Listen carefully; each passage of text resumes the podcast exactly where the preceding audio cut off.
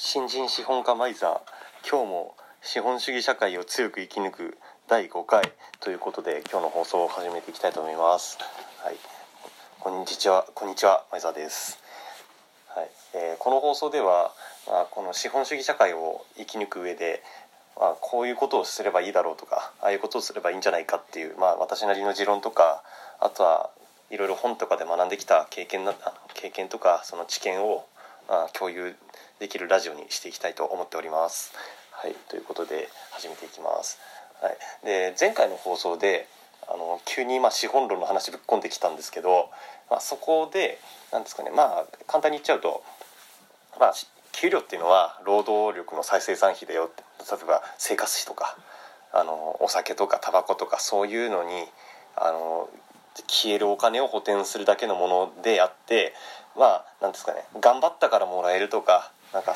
そういうなんですかね出世とかその仕事頑張った頑張りました賞みたいな感じでもらえるものじゃないんだよっていう、まあ、これはちょっと先週前回言ってないんですけど、はい、まあなのでなんですかねそれよりはあの生活とか生きていくのにどれだけかかったかどれだけ普通かかるのかっていうのに比例して給料っていうのはもらえますよっていうのですね。はい、というお話とあとは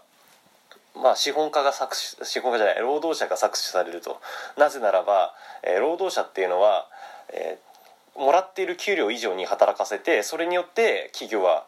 とか資本家は利益を出すからあの労働者っていうのはそのもらっているお金、まあ、つまり労働力再生産以上に働かされてるから搾取されてるんだよっていう2点についてお話ししました。はい、でそのそういう話を、まあ、ちょっと資本論を読んでてあなるほどなって思ってでもいろいろそこから発展して考えられることっていうのをちょっと今日お話ししたいなと思います。これあの自分なりにこういう仕組みだったらこうすりゃいいんじゃねみたいななんかまあちょっとライフハックみたいなことを今日はお話ししたいと思います。はい、で結論言うと窓際族2.0を目指せっていうことですね。はい、これ今日のタイトルなんですけど、えーっとままず窓際族って分かりますよね。なんかよく50代の定年間際のおっさんでもうなんか仕事出世とか諦めて仕事しない人とかいるじゃないですか。えー、とちなみに自分の職場でも、まあ、今はちょっと在宅でおお見かけしないんですけど なんか、まあ、通勤して会社に出社してた頃は、えー、といつ行ってもなんですかね会社のパソコンは触ってるんですけどいっつも YouTube ばっか見てるんですよそれ。堂々と会社でかあ別に隠れもせずに見ていてだからなんかよく見てなんか仕事の内容の YouTube かなとかって見てたんですけど全くそんなことはなくってなんかよく見てもななんか例えばですけど外国人とか「なんか YOU は何しに日本へ」みたいな。なんか外国人がなんかいろいろ日本の祭り行ってみましたみたいななんかテレビの放送あるじゃないですか。ああいう系の動画とかあとは JD が、えー台湾旅行行きましたみたいなくっそしょうもない動画とか見ててなんかこいつ会社来て何やってんねんみたいな。ことを ずっとやってるんですよ。本当なんか仕事していやなんか自分が見てないとこでもしかしたら知らないとこでやってんのかもしれないんですけどなんか正直見てて仕事は絶対してねえよなみたいなこととかでなんかじゃあ YouTube 見終わったらどこやる行くかって言ったらまあ仲いいおじさんがいるんですよその人。でなんかその仲いいおじさんとなんか会議室取ろうかっつって会議室行くんですけど、まあ、そこで何するかって言ったらなんかテレビタックルとかなんか朝生みたいな雑 なんか、えー、と激論を交わしててなんかあの会議室の外から「だから闇金はなくならないんですよ」とか「だから世の中から闇金はなくならないんですよ」みたいなこと言ってて「お前ら何話してんねん」っていう 感じじゃないですか。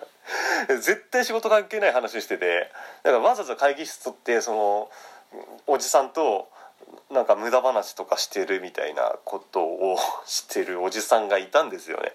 もうでかい YouTube おじさんって言われてる人なんですね。まあちょっと YouTube おじさんの話って結構尺取っちゃったんですけどまあそういう人がいいますよねでもどの会社でも。まあ YouTube おじさんに関しては結構そこまでなんか突っ込んだ人ってレアっぽいんですけどただ別に他の会社とか見ても例えばあの某大手商社に行った大学の同期の人とかに聞いても、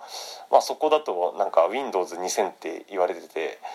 そういう人たちのことえなんで Windows2000 かっていうと、まあ、Windows はさっきの窓ギア族で2000っていうのは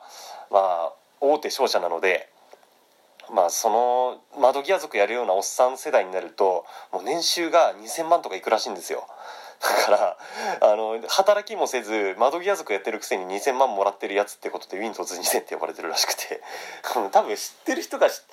あの聞いたらこれまああそこだろうなとか思っちゃうんだでしょうけどまあそういうふうに言われててあ面白いなとか。まあ聞いたりとかして、まあ、というのが窓ギア族っ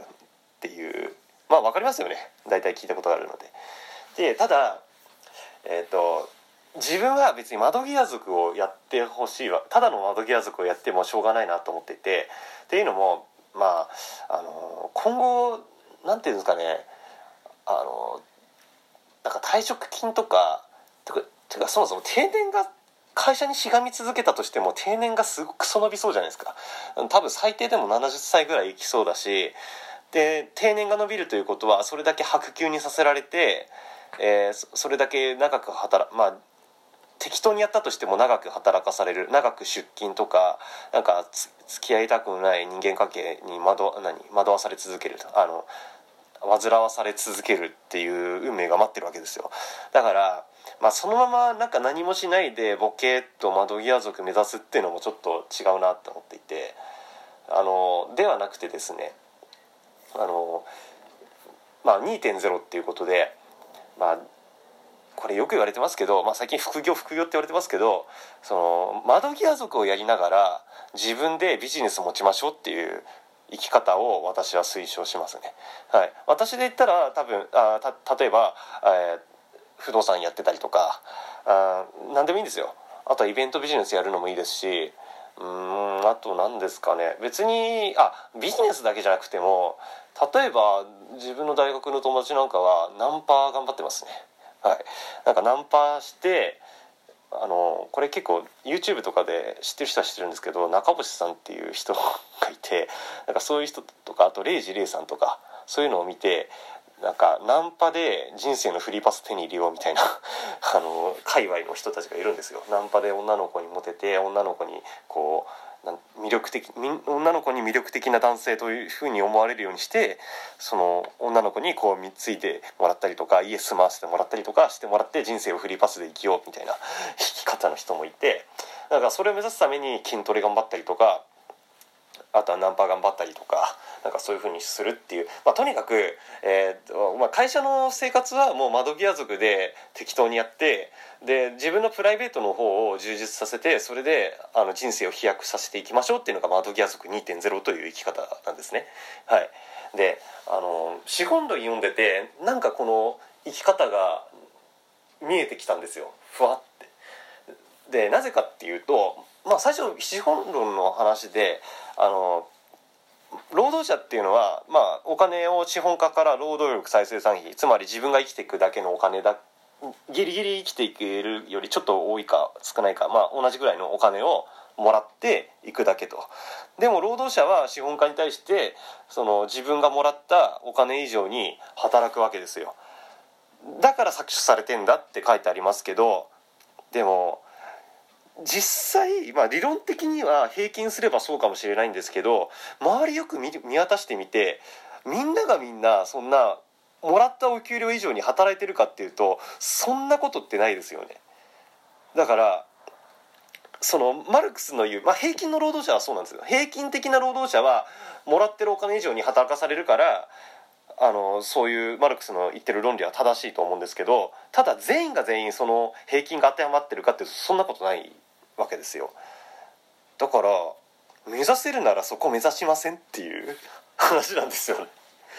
だからあのもらってる給料、まあ、例えば自分なんかまだ新人なので大してもらってないんですけどだったらまあそれなりの働きかそれ以下の働きが許されるならそれ以下の働きをすればいいんですよ。っていうまあクズな発言だとは思うんですけどただこれってあのやれる条件が揃えばやれちゃうんですよね。うんあのというかもう自分が現に結構それできちゃってますね。あの今在宅勤務だからサボれてんだろうって思われるかもしれないんですけどそんなことなくって在宅勤務じゃなかった時も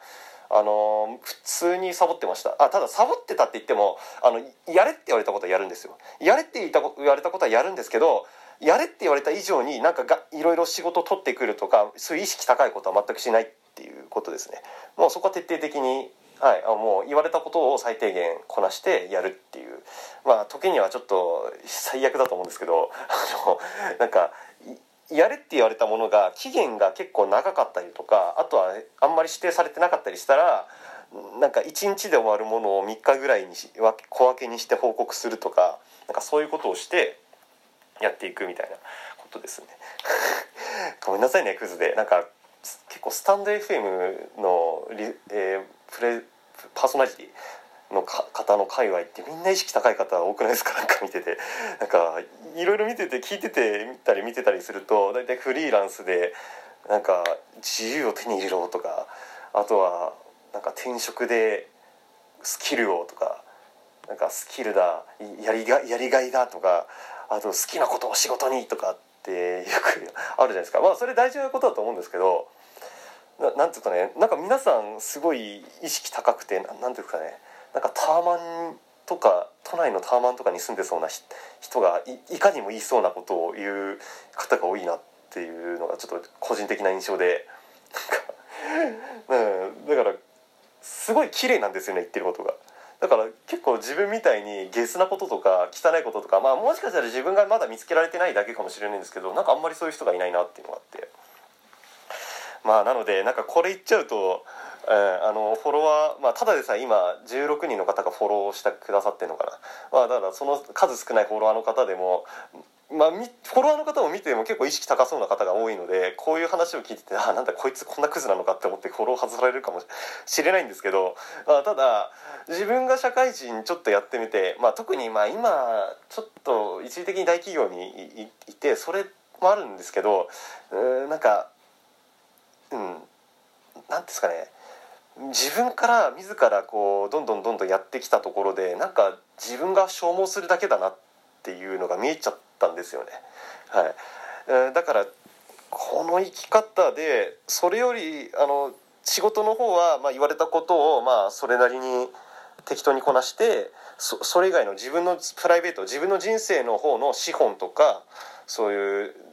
財産とかそっちの方まあ、自分の人生の方を豊かにするようにあの行動を移してそっちの方に行動とか、えー、リソースを注力させた方がいいんじゃないかなって思ったんですよね。はい、だってあのマルクスの言ってることってあの労働力再生産機のまあ、資本家がこれぐらいお金必要だろうって思うお金を渡されてるわけですよね。この労働者はこれぐらいお金が必要だろうだから20万とか言われてるわけですよね。だったら例えばですよあの資本家が予想する以上に努力しないとか生活費をかけないとか要は資本家の平均的な労働者がこれぐらい使うだろうって思うお金の予想をはるかに下回るお金しか使わないとか何て言うかね予想を外すとか予想を外すんですよ向こうがこうだろうって思ってるものを外すところに利益が出るわけじゃないですか。だこれぐらい働いてこれぐらい体力使うからこれぐらい補填が必要だろうって思ったらそれより働かないことができればその分って自分の丸儲けですよね。わかります？そのオーバーした分ってそのオーバーした分をどんどん稼いでいってそれを自分自己投資だったりとか自分の資本に投資したりすることで豊かになるんじゃないかなとまあ今の勤め人って立場ですけど、まあ、ずっとそれやってるってわけにはいかないですけど最初勤め人の初期でそれができるのであればそれをやるべきかなって思うんですね。まあ、ただそういうことを言うといやみんながみんなそうやって窓際族やったら日本は誰も働くなって生産性がガタ落ちでもうみんなが貧乏になるんじゃないかって思われると思うんですよ。みんなが働かなきゃみんな働く何そういうこと言ったらみんな働かねえだろうって思うんですけどこれがですね意外とみんなちゃんと働くっていう仕組みができてるんですよ。うん、はいこれはちょっと見てて思ったんですよね。あのこう言ってじゃあみんなやろうよって言ったところでみんなやるわけないんですよ。っていうのを次回ちょっとなんでそうなるのかっていうのをお話ししたいなと思いますはいということで今日の放送は以上になりますはいということで、まあ、皆さん、まあ、ちょっと聞いてみて、まあ、資本論はこういう論理の理論のお話なんだよっていうことなのでじゃああの最低限やるだけでいいんじゃねっていうことを私の方としては提唱させていただいたので、